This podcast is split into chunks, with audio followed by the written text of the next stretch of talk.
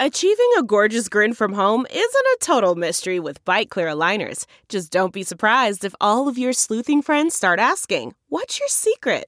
Begin by ordering your at home impression kit today for only $14.95. Byte clear aligners are doctor directed and delivered to your door. Treatment costs thousands less than braces. Plus, they offer flexible financing, accept eligible insurance, and you can pay with your HSA FSA. Get 80% off your impression kit when you use code WONDERY at Byte.com. That's B-Y-T-E dot com. Start your confidence journey today with Byte. Welcome to Money for the Rest of Us, a personal finance show on money, how it works, how to invest it, and how to live without worrying about it. I'm your host, David Stein, and today is episode 49, and it's titled, Is Money Dying? The title for today's show came from a book I read over the weekend, and this is almost a companion episode, episode 42 All Countries Are Insolvent.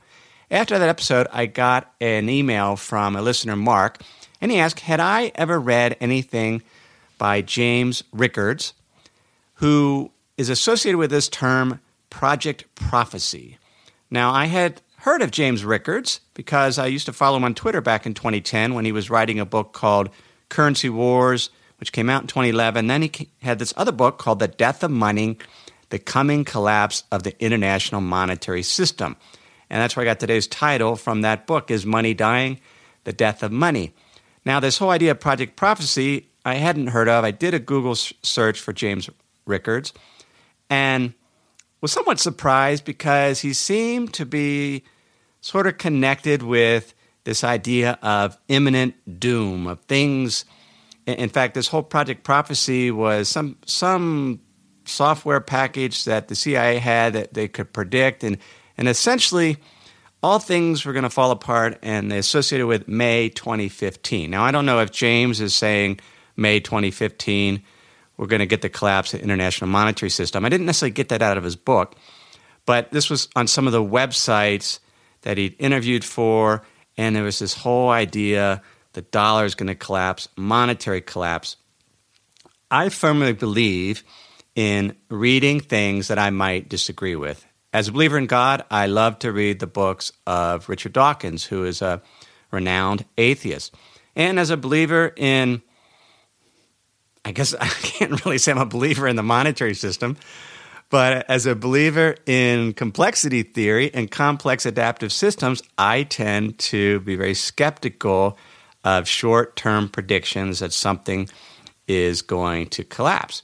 And so I wanted to read the book, and I, I read the book this weekend, and I was fascinated by it because James Rickards didn't come across as fanatical he came across as a very balanced position, and I was pleased to see that he also is a proponent, proponent of complex adaptive systems. And he actually gave kind of a brief summary of what it was. You know, what do you need for some for complexity to exist? And we talked about complex adaptive systems back in episode 15, stop worrying about the next market crash.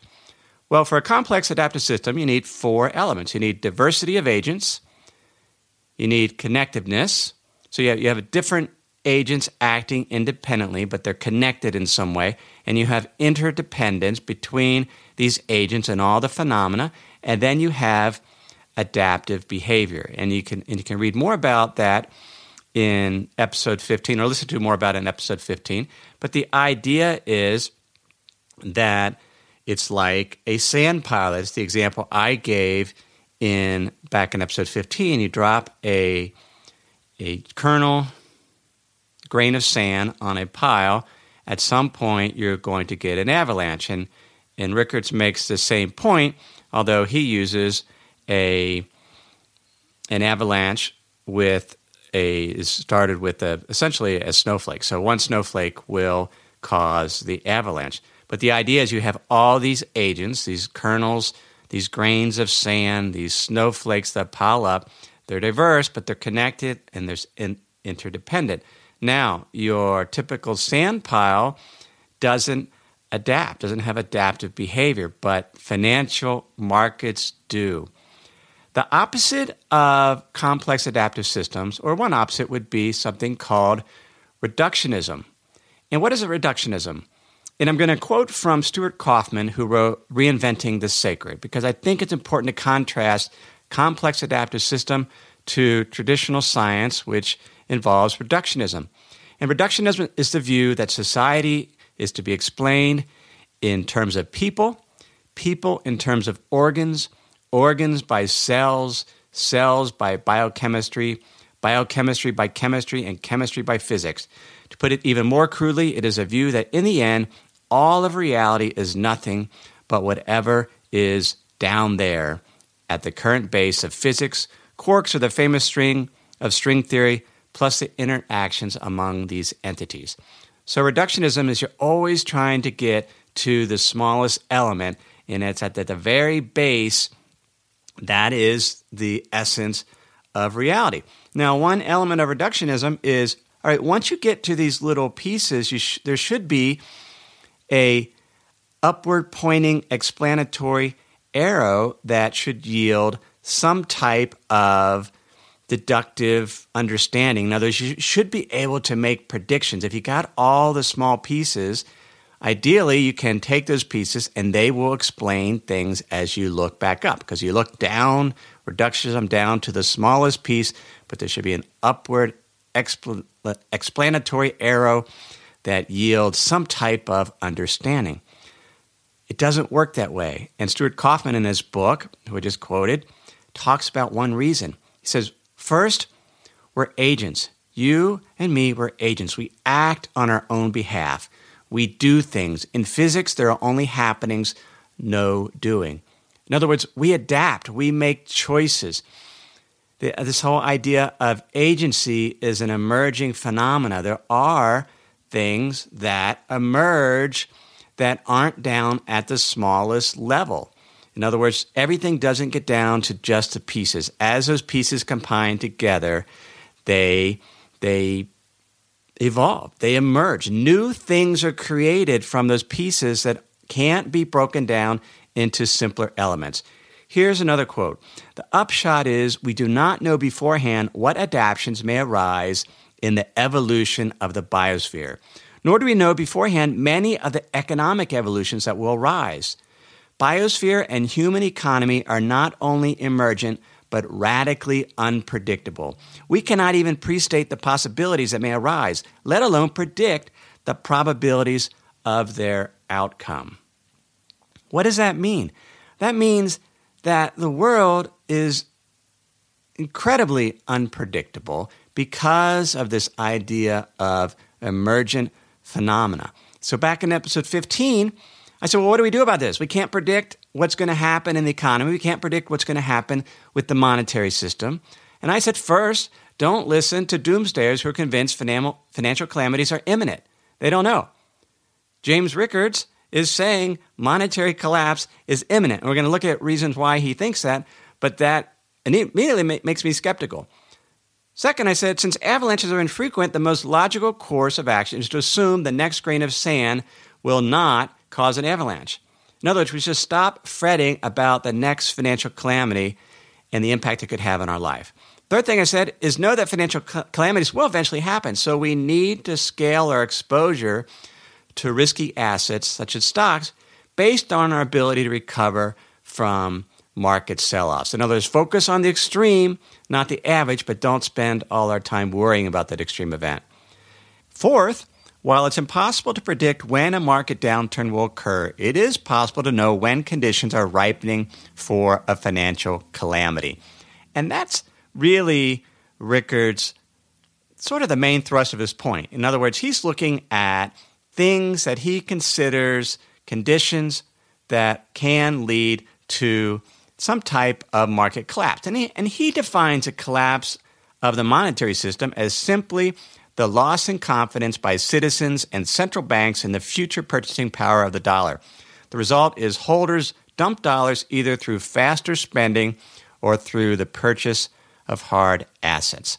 So, what are these four imminent threats that he's concerned about that could play out over the next few years? The first is financial warfare. And I thought this was really fascinating. And I think it's a legitimate risk. But it's, it's not something that I could say is imminent. It's just one of those elements that could happen in the future. And by financial warfare, it's this idea that covert hedge funds could, such say, a, a state sponsored hedge fund that is sort of a sleeping cell, acting like a hedge fund, creating clients or, or attracting clients, managing money. Everything looks legit until one day their fat thumb places some trades that massive selling. It's a highly leveraged in futures or options, something that essentially spooks the market and causes some t- type of collapse. The other way you could have a financial warfare would be some type of cyber attack that compromises the order entry system for securities. And, and these are the type of remote scenarios that you really can't plan for. If, if some country or some terrorist group wants to have a sleeper hedge fund sell and suddenly try to compromise the markets through their sales, well, that is, is definitely eh, something you just can't predict. But the way you prepare for that is make sure that, again, as I said, you never have exposure to risky assets that you, you need the money in the next couple years. In other words, you get a 30, 40% sell off. If you need that money, that can be a problem. So you have to always scale your exposure to based on extreme events. And we've talked about that in earlier episodes. The other imminent threats he talked about is hyperinflation and deflation. And, and I'm going to do a future episode, probably episode 41. Next, next episode, episode 50, which is sort of an anniversary episode. So I'm not going to do a, a heavy financial topic, investing topic on that, but probably episode 51. I think there has been rumblings that we are in a period of deflation right now or, or getting close to it.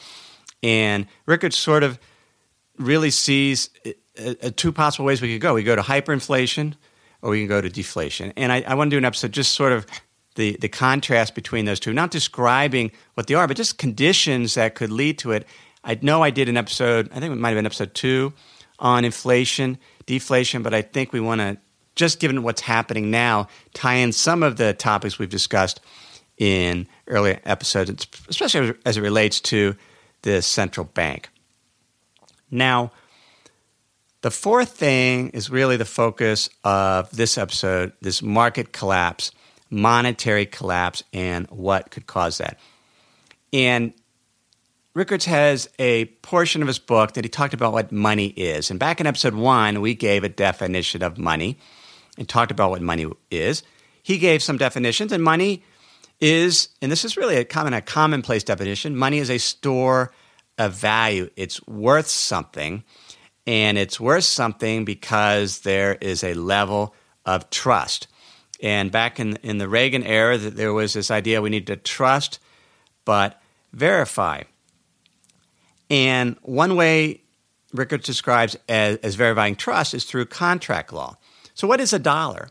A dollar is essentially a Federal Reserve note. A dollar, if you look at a dollar, it says essentially it's a promise to pay by the central bank, by the Federal Reserve. It is debt owed to the people. It's a perpetual non interest bearing debt. It's just there. And then the question is well, why does it have value if it's just a piece of paper, what's known as fiat currency? Back in episode one, I gave a reason dollars have value. One reason is because federal government, the US government requires taxes to be paid in dollars. And so it, the, the federal government essentially has a monopoly on the currency that we have to pay our taxes with. And this is similar to other countries. And so there is an inherent demand for dollars because we need them to pay taxes.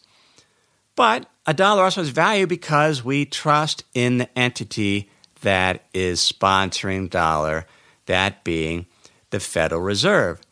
And Rickard's point is if we lose confidence in that dollar for whatever reason, that could lead to a monetary collapse. And later I'm going to talk about one reason individuals, households, and institutions could lose confidence in the dollar. And that, and for the same reason, you could lose confidence in the euro.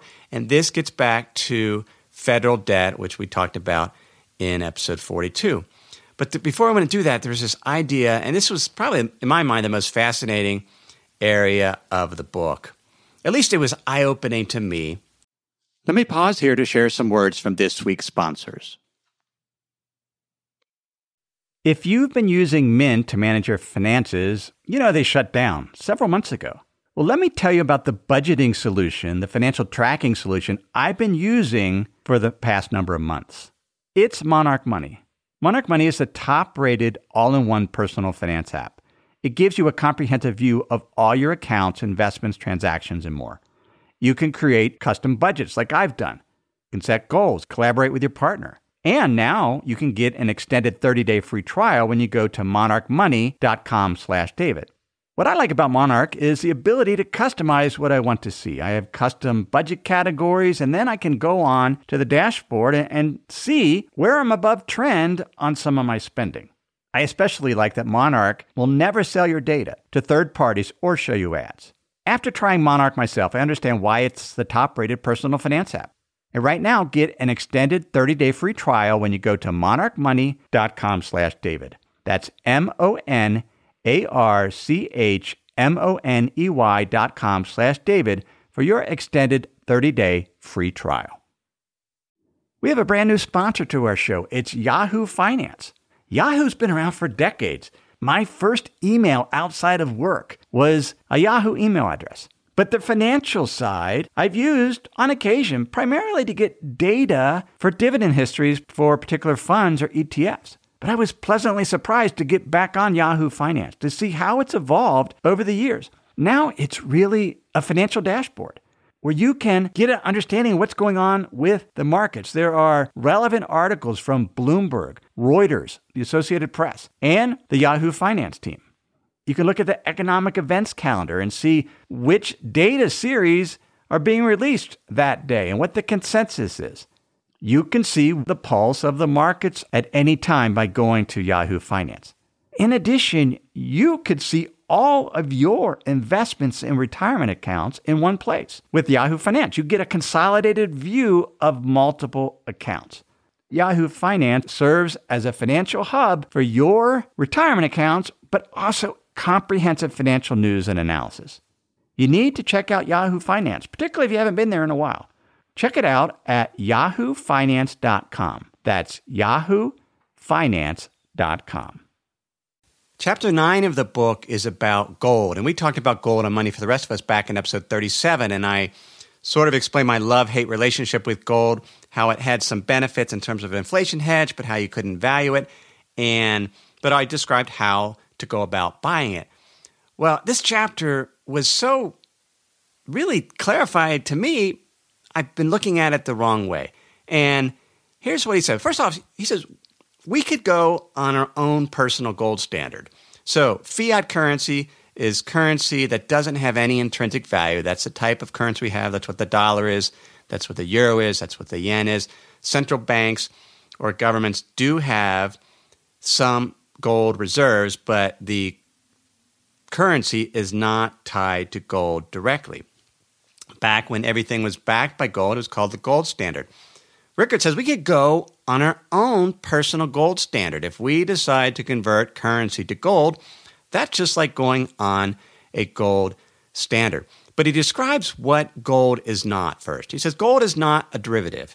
ETFs, futures contracts, are not gold. There are derivatives of gold. They might hold gold, but only outright physical ownership of gold without any pledges or liens and have it stored outside of the banking system, that is gold. And that's what I recommended in episode 37. Buy gold coins, store it outside of, well, by outside of the banking system. I'm going to store my gold in a safe deposit box at a credit union, which technically, I guess, would still be somewhat, at least in the physical banking system. Two, he said gold is not a commodity.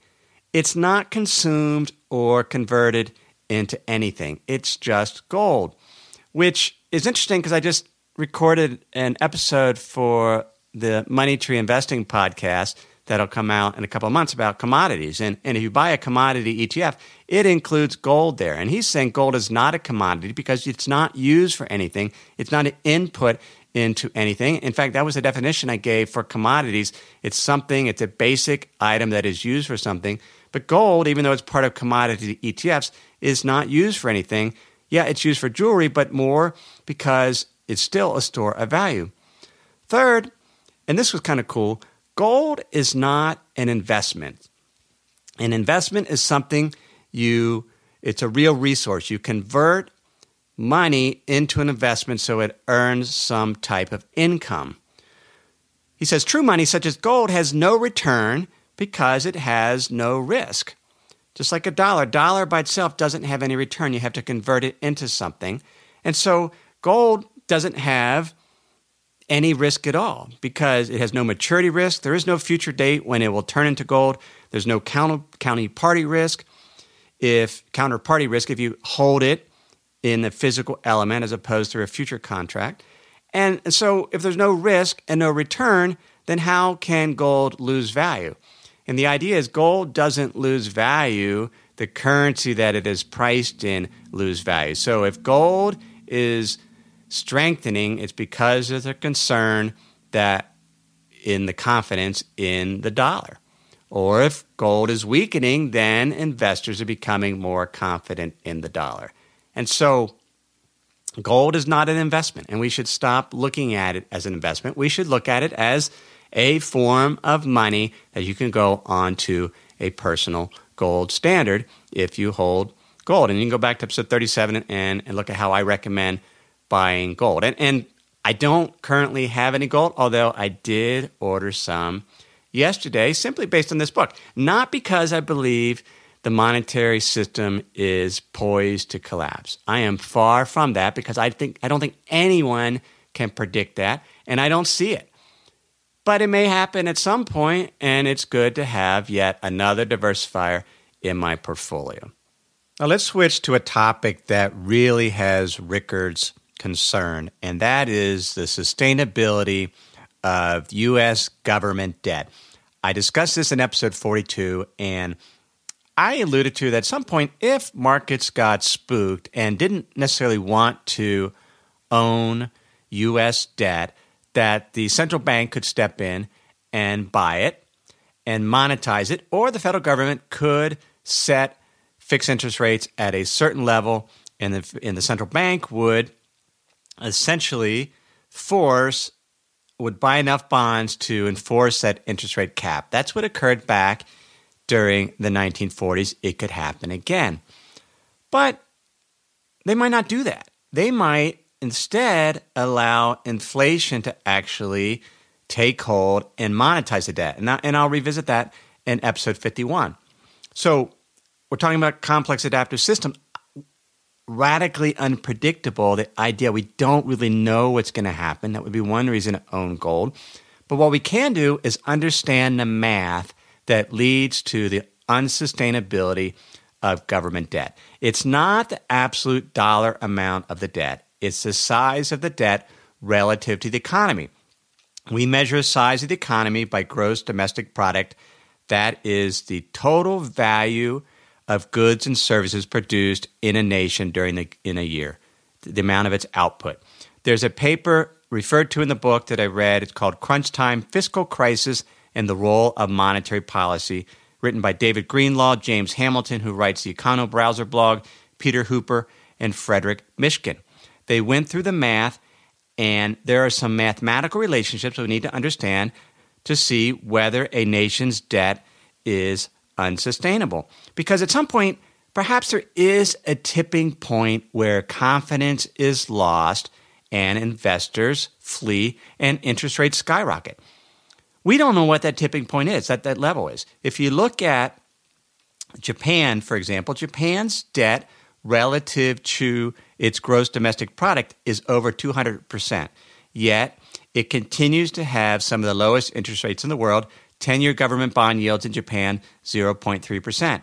You contrast that with Greece, their debt to GDP is 175%, so lower than Japan, yet their 10 year government yield is 11%. Now, here is one of the key mathematical relationships you need to understand. When a nation's interest rates on their government debt is above their growth in their economy. In other words, the nominal GDP growth. In the US, nominal GDP growth over the past several years has been 3.8%. We typically show GDP as reported in the news on a real basis, but on a nominal basis, so before inflation, 3.8%. If that growth rate is higher than the average interest rate paid on the debt, so the average interest rate paid on US debt is about 2%, then if a country runs a balanced budget, their debt to GDP will actually shrink over time. But if the interest rate on the debt is above their growth rate, then that debt to GDP will continue to rise. That's a situation Greece is facing. With 11% interest rates, their GDP growth rate was only was less than 1% last year. That's the reason their debt to GDP continues to climb, and that's what has markets spooked. And so we need to always look at what are interest rates and what are they compared to the growth in the overall economy, nominal GDP.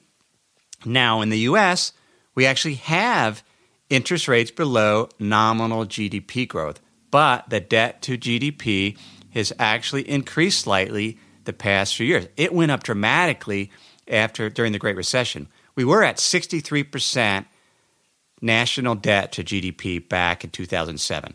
Now it's over 100%. 40% increase driven by the drop in tax revenue and the increase in social safety net expenditures, unemployment. Back in episode 42, I talked about how governments only control the spending side of their income statement. They don't control the amount of tax revenue. They can set the tax rates, but if citizens, households, businesses, institutions decide to save more, they spend less, income drops, tax revenue drops, deficits balloon. We saw that during the Great Recession. You can go back to episode 42 and revisit those principles. So in the US, we've had a situation where interest rates are below the rate of nominal GDP growth, yet because we continue to run a deficit, the debt to GDP continues to grow. Now it, it it's stabilized at a very, very low rate. And in all these relationships, work together. You have to look at the interest rates, look at the level of nominal GDP, and then look at the deficit as a percent of GDP. We can look at the math to see when a debt situation is unsustainable. The US isn't at that point right now, nor is Europe. If it's 100% of debt to GDP, that appears to be sustainable for the moment. But the key is to look at the trends. Is it increasing dramatically? Because that is what could potentially lose the confidence of investors. And if investors lose confidence in a particular currency, they will either dump it in favor of some other form of money, be it the euro or the yen or gold, or they're going to go out and buy other real assets such as land and you'll see a bump up in inflation.